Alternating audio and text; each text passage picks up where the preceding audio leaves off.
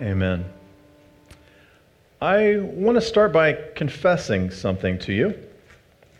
There's a very simple way to heal some relationships in my life that I'm too scared to do. And I think there's some easy ways for you to heal relationships in your lives that perhaps you're also too scared to do. And that starts with a word that sounds maybe like a dirty word to a lot of us of I don't, this sounds too religiousy, this sounds too icky. But the word is confession. Anybody want to admit you're wrong? Look at the time where you've messed something up. You've said the wrong words. You forgot to do something you were supposed to do. Uh, and so many of us, we hide from that. We run from that. And so we're going to look at something that might make us feel uncomfortable, but if we're actually willing to embrace it, might actually restore and renew our lives and our relationships.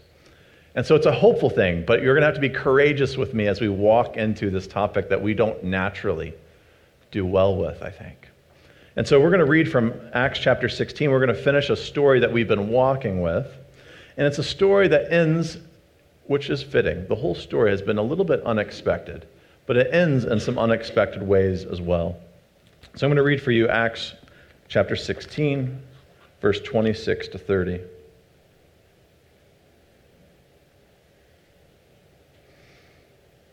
I'm sorry, I said the wrong verses to you. Verse 35 to 40.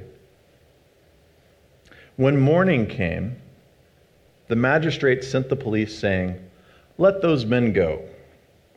And the jailer reported the message to Paul, saying, The magistrate sent word to let you go. Therefore, come out now and go in peace. But Paul replied, They have beaten us in public, uncondemned, men who are Roman citizens and have thrown us into prison, and now they're going to discharge us in secret? Certainly not. Let them come and take us out themselves. And the police reported these words to the magistrates, and they were afraid when they heard that they were Roman citizens. So they came and apologized to them, and they took them out and asked them to leave the city. And after leaving the prison, they went to Lydia's home and when they had seen and encouraged the brothers and sisters there, they departed. The word of the Lord. This story has been unusual throughout. Paul and Silas and friends are walking through the streets of Philippi and Macedonia and Greece, and they're walking around. They're followed by this woman who had been uh, enslaved by this fortune telling spirit that was being used to profit her owners. And when they release her, the business owners aren't happy about losing their business venture with this woman that is enslaved to them. And so they get the crowd riled up. And they say, Look at these Jews. They're messing with our Roman ways of being. Look at what they're going to do. They're disturbing us. And the people got angry and they beat and hurt Paul and Silas and they threw them into jail and they were going to leave them there. And if you remember last week, they left them there all bleeding and wounded. And the jailer doesn't seem to notice until an earthquake happens, and these people who are captured do not leave. They don't run, they don't flee. They're like, hey, are you okay, jailer? Don't hurt yourself. We're still here. And so the jailer sees them for the first time as real people, takes them into his home, heals their wounds, he washes them off, he gives them bandages, and he asks what he must do to be saved be baptized. And they, they, his whole family is baptized. And you got to imagine that jailer is in a weird situation now because he has an appreciation for his prisoners who he now thinks is wrongfully imprisoned. And so I would imagine he's in a pretty good mood when that next morning he gets word. The magistrate sends some police to them, they send some officers and say, hey, just let those guys go. And so the jailer's thinking, great. I get to tell Paul and Silas, hey, you're free. Leave. You're, you're okay. But Paul doesn't want any part of that easy version of the story because that would be the easy thing. Let's just act like nothing happened. Let's move on. And whom, who in here has experienced that? You've had a fight with someone, you've had a disagreement, you've had an argument, and then everybody acts like nothing happened the next day. Let's just go on our way and uh, the wounds just fester. And so Paul doesn't let them take this easy way out. The first thing Paul does is he notes that the officials are in the wrong. Now, the officials that have what feels like the government and power on their side, they get to be, you're the disruptors, you should be imprisoned, you're awful people. And Paul's like, by the way, I happen to be a Roman citizen, and what you've just done is illegal. You didn't actually follow the law or the codes. And this one bit of detail completely scares those magistrates. Now, they were used to saying, These people are messing with our Roman way. Because they couldn't imagine these people who are outsiders, who are different, these Jewish men, they're the weird outsiders, right? Wait, they're Roman? Not that any of us in our own context have had similar experiences where we're so prone to be like, well, the American way is you fill in the blank, but you fill in the blank with the customs and cultural practices that you're familiar with. And sometimes we struggle to see somebody else as one of us. And these people have completely overlooked and ignored Paul and Silas. And they're like, hey, by the way, we're Roman, so you're going to have to come my way. And you're going to need to apologize to me. You hurt us in public. You think you get to just send us on our way in secret and in private? Uh, no, that's not going to happen. And so Paul and Silas turn the tables. Like they were supposed to be in jail this whole time. They're supposed to be in prison. They're supposed to be the ones who have lost their power and rights. And yet they're singing songs the day before. When there's an earthquake, they're not fleeing. When they get message that it's time that you can go, they're like, no, I, I've got time. Why don't you let the magistrates know? I'll be waiting for them. And when the magistrates hear this, when the officials hear this, they are scared. I think many of us would be scared when we hear the word that we've hurt somebody, we've wronged them, we weren't in the right for it. Having to go and face that person creates a level of fear that anxiety picks up. What are they going to say? What should I say? And that fear causes most of us to run the opposite direction or act like we don't remember. We just want to ignore it. That fear is too much. And so most of us just stop the story there. We realize we've wronged someone and we just let it go. But the magistrates must show up. And so I want to talk about a few things about why confessions are so needed, why they're so valuable, why they're so important. And the first thing is, is that confessions are needed for healing. I, I love, I don't know who started this quote, but time plus injustice does not equal justice. We sometimes feel like maybe it might work out that way. Maybe if I just let enough time go on, then suddenly everything will be okay again and I'll just get to relax. The world will be okay. But let's just not talk about it.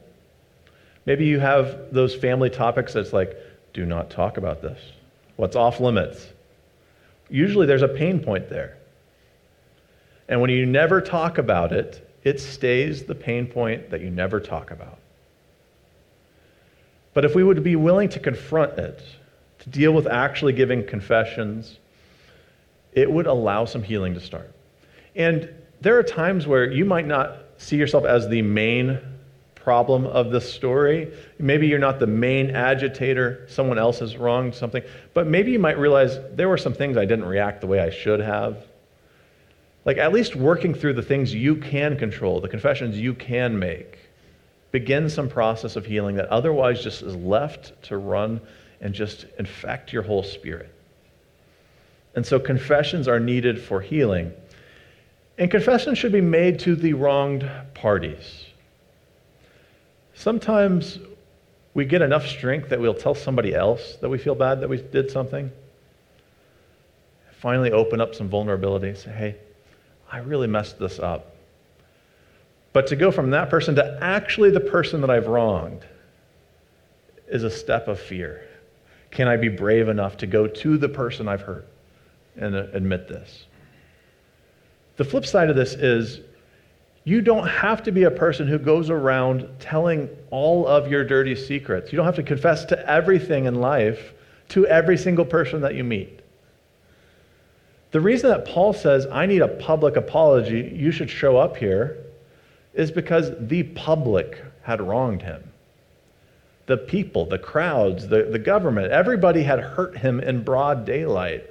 And he's saying, You can't make this right by asking me to leave in secret. I have to deal, like, we have to deal with this public problem. And so there are moments that require public apologies and public healing, but not every single thing you do wrong has to be everybody's confession time. And so it's okay that, you, know, not everybody has to know it. And, and, sometimes you might know, like I've had experiences, I go to a retail store or something, and you go to the checkout, and then someone just like unloads on you. You're like, man, they are carrying a burden with them because they can't hold it in, right? And I think if we could go to the person that we have that, that frustration, that challenge, that, that problem with, if we could unload it there, we don't have to take that around onto everybody else in the same way. We can have a more healthy process of just going through healing. And so, what is it if we might just confess when it's needed for healing, confess to the wrong parties? Um, but sometimes realizing I've not just hurt one person, I've hurt many people. And so then you do need to extend how do I extend this confession to more people? And I was thinking, you know, a few weeks ago I mentioned Josef Schütz, the 101 year old uh, that was uh, just sentenced in Germany for having been a Nazi concentration camp prison guard. They have made the calculation that it doesn't matter if it's 77 years later, we need public healing, which means we have to admit things that have been done wrong and we have to go through this process. Now, I don't think who are we to decide whether they are right or wrong in deciding that as much because it's not the wrong that's been done to us in the same way. But there is something to that of people being like, it's 77 years later, and justice still needs to be had. And this person who has been hiding from this sin for 77 years, we need to come into the public. And all the videos I've seen of this incident, the man in the, in the story has a big blue folder that's covering his face. And I think he's somewhat holding it, but I think his legal team's kind of holding it up. Because it's 77 years later, and the over 3,500 counts of death that you are being sentenced as an accomplice to is still too much, that it is hard to look at people. And so I'm amazed when we find ways to have some public healing. Like, I always am, am amazed at South Africa's ability to do their truth and reconciliation of we're going to talk about all of the ugliness that has just happened. We don't just want revenge, but we want to figure out how to get to healing. And sometimes you just have to have those public, air it out. We've got to deal with this. Now, I think one of the things that's challenging is not everybody wants to, everybody has that same courage to deal with that fear at the same time. Because, you know, in our own contexts, there's plenty of things that we should probably apologize for collectively, times where we've mistreated people, whole groups of people. But it's easy to say, can't we just move on? Let's ignore it. We don't need to look there. It hurts too much. But there is value in actually forcing yourself to go through a healing process, confess some sins, so that maybe there's a new possibility that can emerge. If you're on this path and you want to confess, please, please, confessions should be truthful. If you take this moment and you're a little bit loose with the truth, you're robbing that moment of actually being healing. I think I might have shared the story. I, am still like dealing with my emotional, like, uh, every time I, I, watch this video, hear this story, I get, I get a little bit angry. That, that divine anger start to, to go into my spirit again. Um, but there was a church in Indiana that the, they had a regular service, pastor, after the service, they did an altar call. After the altar call, this is a weird transition, he tells the community, I've got to make a confession to you. And he confesses to the community that he had had adultery with someone over 20 years ago. And he talks through this whole thing. You know, it's been a long time ago. I'm going to, he's like, I'm going to submit to this biblical process and, and uh, pray for the elders as they make their decisions. And he does this whole thing of like, okay, it was adultery, it's, but it's a long time ago, um, but pray for us. To which the abused victim then comes on stage and says, You left out the fact that I was 16 when you took me. You've lost all credibility when you completely leave out something in your confession that completely casts it in a new light. If you have this moment, you have the opportunity to be truthful, to get to healing, and you completely break it, you've broken that trust, and it's going to be really hard to regain that. And so if you, if you find yourself, you've finally made it where you've, you haven't hid from it anymore, don't let fear take over you in that last step and think, oh, I, I want to make this a little bit easier for someone to, to understand and to get on, to grasp. If you're going to go through that work, be vulnerable, be real, be transparent, be truthful. Otherwise, we'll rob that confession of healing. One more part to confession. If you finally face it for healing's sake, you go to the wrong party, you speak truthfully, you better have intentions to not do those kinds of things again. If there's not actually repentance of I'm turning from this thing, then what are we doing? You want to bring healing, but then you want to cause the same wound again. And so what's the like turning away from this thing? What's how are you going to change this pattern of behavior, this way of life? How how are you going to turn so that this person doesn't have to get this experience of pain again?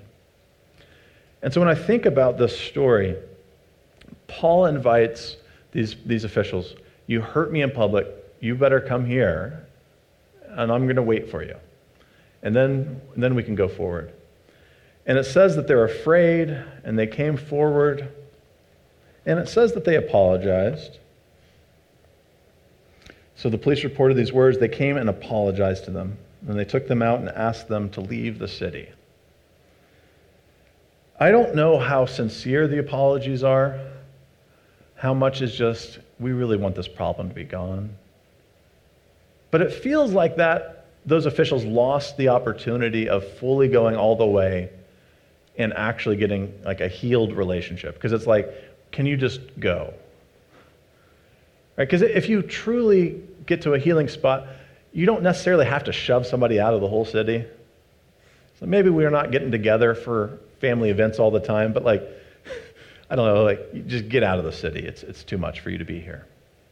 Because that still kind of has the stench of, of pain still being there. And so they apologize, but they're still left in brokenness. And I think about how different that situation is from our one last week where the jailer goes from not caring that they're wounded to trying to help heal their wounds, to being baptized, to feeding him a great dinner. And you go from that kind of response to realizing that you've done something wrong to this one, which is we'll go through the motions, we'll say our apologies, and say, please be gone. And so maybe we might be reminded to think about what are we hoping to get when we go through these apologies? What do we hope to get when we repent? Are we hoping to actually heal it? Are we hoping to get away from the situation? Because we're still trying to deflect it. We're not willing to actually go wholehearted into this confession time. And so, practically, if you want to get better at healing relationships, because like everybody messes up, right? Like each of us have hurt somebody when we didn't mean to, sometimes when we mean to. And so we all have to work on what is it to apologize? What is it to confess? And it's easy, like we can get onto our little kids about these things. Say you're sorry. And they're like, I'm sorry. Like, no, you say it and mean it. But as adults, like no one's usually getting us with that same language. Be like, did you mean that? Say you're sorry. But they said this about, yeah. And so we know what bad apologies look like. We're tired of them from politicians and celebrities and people that are public figures that give these CEO, like, like cold business written type apologies. But what is it for us to cultivate a life that wants healing and is willing to confess? And so the easiest fertile soil to work that on is just talking with God. If you can get yourself to at least admit it to God and say, God, I want to get to the spot where I can say this out loud to this person, please give me courage. Please give me the right opportunity. Please give me the time. But for many of us, we aren't going that far either. We hope God overlooks it, doesn't see it. Oh, did he notice? But if you at least start that process of God, I want to be honest with you about my day. Here's where I, I messed this up. Maybe then you might have enough courage, you might have enough built in kind of emotional intelligence going on, where then when you see that person, you might be able to take that next step in the process. And if you're bringing God in on that conversation, then maybe you might follow up with God. And you can check in and like, God, have I actually changed? Am I repenting from this? Am I going to do this again? Am I going to cause more problems? But it's not enough just to stay talking only to God about it. Uh, I love, you know, Jesus has the, the talk in the Sermon on the Mount. If you're at the temple and the offering is there, you've left it there, you're about to do an offering to God, and you remember your brother has something against you and he's angry. Go first, reconcile with your brother, come back. Like, that's a heightened version of go connect with the person that you've had that broken relationship with. And now we know that it always requires more than one party to have full healing. So, for many of us, maybe you've tried, you've laid it all out there, and someone has just not been willing to go to that process with you. And that, that hurts. And you can still pray, you can still ask God to be in the midst of your healing, even when they're not along that journey for you. But if you know what that feeling's like, when that other person's unwilling to show up to it, maybe that might be enough for us to turn and be people who want to bring that healing process to other people. Because we know what it's like when it doesn't get, it's not offered to us. So may we be a people who are not afraid of conflict, not afraid of admitting when we've been wrong, but willing to actually be truthful, show up, and let God heal the midst of our brokenness. And I mentioned earlier that the confession is that we leave a lot of this on the table. We, we don't follow through as much as we should on these things. And so this message is very simple to work on confessing. Not because it feels great in the moment, but because healing feels great. And we are people of a risen Savior who can offer wounds and who can show up and say, you know, this is what you've done to me, but I'm not here to judge you. I'm here to offer you life. So maybe we could be people who are not just hurt, but people who are asking God for healing and offer that healing to others. And that's good news. Would you pray with me? Lord, I ask that you might make us mindful of the ways in which your love is not fully being lived out in our lives. The people that we struggle to love, people that we struggle to see as, as equals, as neighbors. Lord, I ask that you would renew our eyes and renew our ears, that we might better see the world that you, as you see it. Lord, I ask that you might give us a spirit that truly accepts that you love the world, that you long for this world to be restored and renewed. And that coming to you with truth about the ways that we don't always live up to that fullness is not reason just to be shamed and to hide, but you're there waiting to help restore and renew us. Lord, I ask for strength and for courage and wisdom for us, that there are many of us who know the problems that we have, but, but struggle to see your growth in those areas. Lord, we ask that you might change us from the inside out, and that we might be uh, good mirrors of your light. We might reflect you into the world better today. Lord, it's in your name that we pray. Amen.